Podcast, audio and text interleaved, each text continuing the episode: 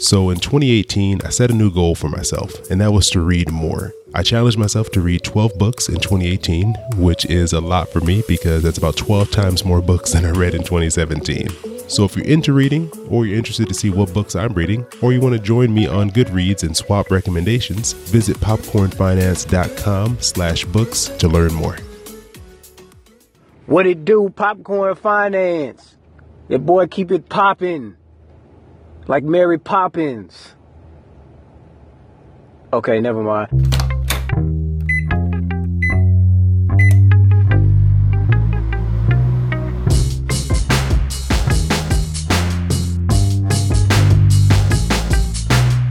Hey, this is Chris. Hope you're doing well, and welcome to Popcorn Finance, where we discuss finance and about the time it takes to make a bag of popcorn. I appreciate you coming back and joining for another episode. And uh, today I'm going to do something new. It's uh, I've, I've, been wanting to do this for a while because way back early on, I don't even remember what episodes, where uh, my wife and I we shared part of our debt story.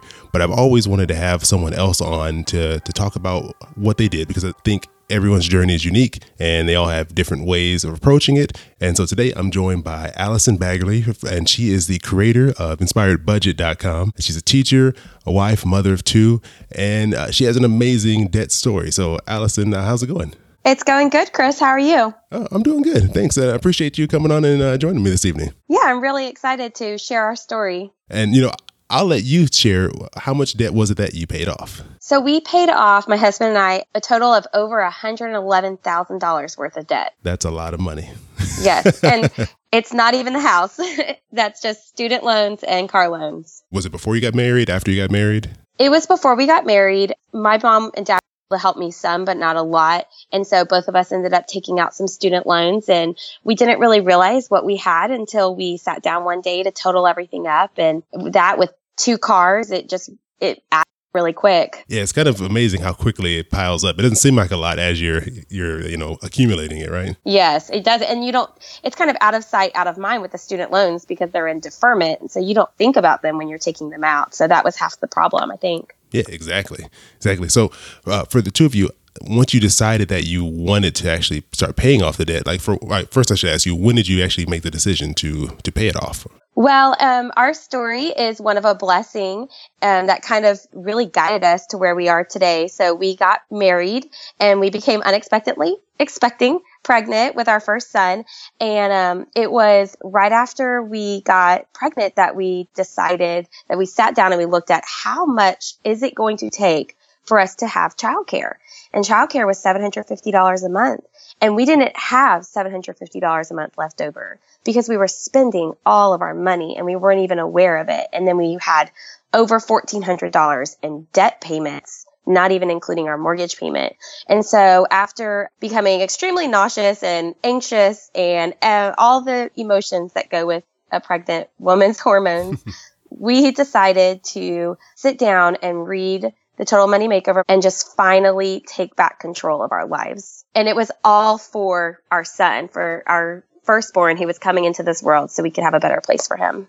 Oh, I think that's a great reason to, to look at your finances and you know make a plan for sure. Yeah, yeah, and we always wonder if we would have, you know, if we hadn't become pregnant, would we have become adults and paid off the debt? we don't know, but we're very thankful that it happened that way. Yeah, for sure. And you know, it's always interesting because everyone has like something that happens in their life to make them, you know, stop and look at their finances. And that's when they realize that, you know, they have a lot of debt and they need to make a change. Yes. And, you know, I think some people, it's, it's um, something that is tragic that happens in their life. And so we're very lucky because it was something that was wonderful that happened in our life that caused us to pause and regroup and refocus our family. Oh yeah, no, for sure, sure. And and so when you have such a, a high number, you sit there, you add up all your debt, you see you have over one hundred eleven thousand dollars in debt. You know, how do you even begin to tackle that? Like, what was your first step? Well, definitely, you know, we felt very discouraged. And our first step was honestly just creating a plan, writing it all out, fa- honestly, part of it was facing the fact that we had the debt, facing the truth and owning it, and then creating a plan and creating a budget. We started our debt snowball. We failed at our first budget ever. It was awful. it was terrible.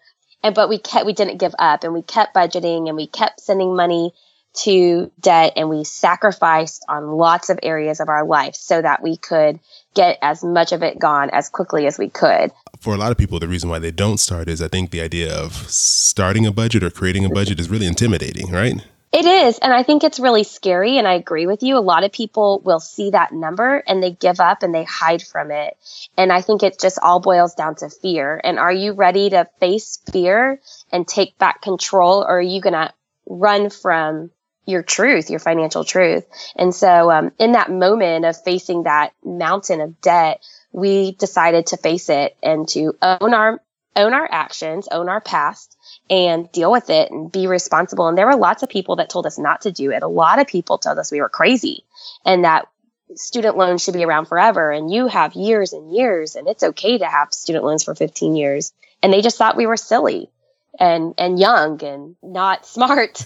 and so it was also hard because at first we didn't feel like we had support of backing, but it grew that grew. Yeah, it's one of those things like where when you're doing something that's maybe not the norm, people right away just dismiss it. But then once they see you doing it, once they see you taking action, it's like all of a sudden like, oh well, maybe this was a good idea. You know, it's like it's hard to picture something that you don't see happen on a daily basis, and paying off debt in large amounts like this isn't something that you see all that often. Absolutely. In total, how long did it take you to pay off all of your debt? It took us four and a half years from the moment we started. We had some hiccups along the way, and we had two kids that we so we paused our debt payments and our our debt snowball, and we cash flowed several um, hospital issues, and then we had a big car issue. So we stopped and we paused along the way. So in all, four and a half years of sacrifice you know what I really like enjoy about your story too is that the two of you, you just have you know I would say like a normal you know income. It's not like you're like you know mm. engineers who are both bringing in like two hundred thousand dollars a year and you paid this off over four years. I mean you're just like you know like most of us, you bring in a normal income. Yes, absolutely. And I think that that's what I want a lot of people to know. And we had normal income with two kids in daycare. So there were times we were paying over $1,200 worth of daycare expenses a month, wow. as well as paying off debt and putting money to a mortgage and everything like that. And so I think that a lot of times people think that it's not possible because they have other expenses such as daycare, but I want them to know that it is it is so possible and don't wait until the kids are in kindergarten, do it now. Do it while they're in daycare. It's okay. You can do it.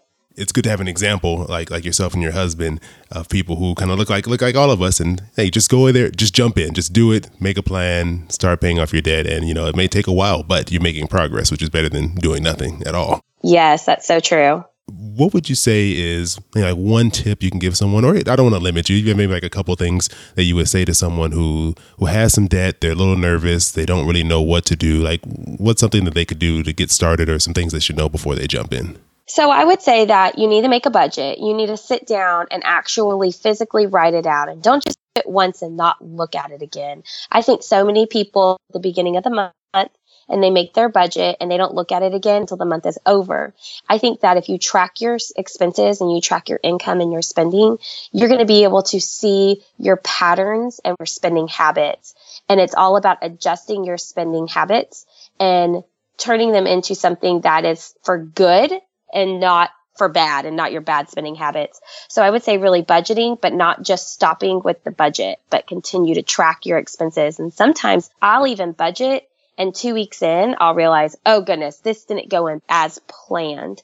And so I will re-budget for those last two weeks, almost like um, a quick budget, if you will, or a mini budget for the remaining two weeks, because we're constantly trying to keep track of where our money is going and being intentional with it. Oh, that's a great that's a great tip right there. You know, it took me a really long time to even realize that you could do that. For some reason in my mind, like, I made this budget, I have to stick to it. There's no going back. But you can just reevaluate where you mm-hmm. are if you like overspend or underspend, kind of like look at it in chunks right. and kind of change up your game plan. Yeah, I think that it's a fluid document. I think a lot of people write it in pen and then they don't look at it anymore, but it's fluid. You nothing goes as planned. No months go as planned. Things come up and things change and that's okay. That's life. We can't, we can't plan life out, you know, every single day, every single moment, but it's about taking those changes and adjusting your financial habits and your plan for the rest of the month that's going to help you be successful. That's great. Thank you for sharing that. I think I think that's some good advice for for anyone who's maybe paying down debt or hasn't even felt comfortable jumping in to help them get started. And you know, yes. one of the things I really love um, was your website over at inspiredbudget.com. You have a lot of great resources over there. Uh, so, what are some ways that people can can get a hold of you or get in contact with some of the things you're uh, you're doing over there? Oh, well, thank you, Chris. So it's just inspiredbudget.com, and I have lots of information from budgeting to frugal activities, frugal food, frugal tips, and inexpensive gift guides, things like that. But one of my favorite things is my budgeting basics email course, and it's absolutely free. It's a six day email course. And what's cool about it is that I will send you an email every day for six days. And I explain in depth on how to budget, what could be missing from your budget, how to pay down debt, and how to save money. And it also comes with 14 pages of free printables. So you can print from home and set everything up. And I walk you through that. It includes cash envelope printables. And so it's really my way of trying to help set you up for success in starting or even in the middle of your budgeting journey or your debt payoff journey I think that's great. I'm gonna definitely put a link to that in the show notes as well, so that way everyone can can get right over to your your website and check out your email course as well. And I would also recommend they follow you on Instagram uh, at Inspired Budget because you do a really great job of kind of connecting with everyone there and sharing your story and you know different things you're dealing with budget wise. I think you're very open and it, it really helps to you know for people to connect with you and really feel like they could do this as well because you they can see you're just a real person, right? Yes, yes, I love Instagram. It's one of my favorite platforms. So I'm over there often. I'd love for I'd love for anyone to come follow us on our on our journey, and I hope to inspire you on your journey as well. Well, thanks, Allison. I really appreciate you taking some time to, to share your story here with everyone. Hope that it was as inspiring for everyone as it was for me to hear about uh, what you and your husband have done together. So appreciate it. And yeah, definitely, I want everyone to make sure they follow you, keep up with what's going on, and yeah, reach out and get those resources. Thank you, Chris. All right, Allison, take care. And uh, yeah, great talking with you.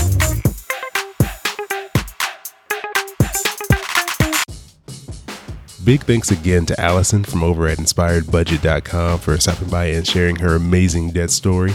I always love hearing these stories because for me, when I was dealing with debt, it was hearing these type of stories that kept me motivated.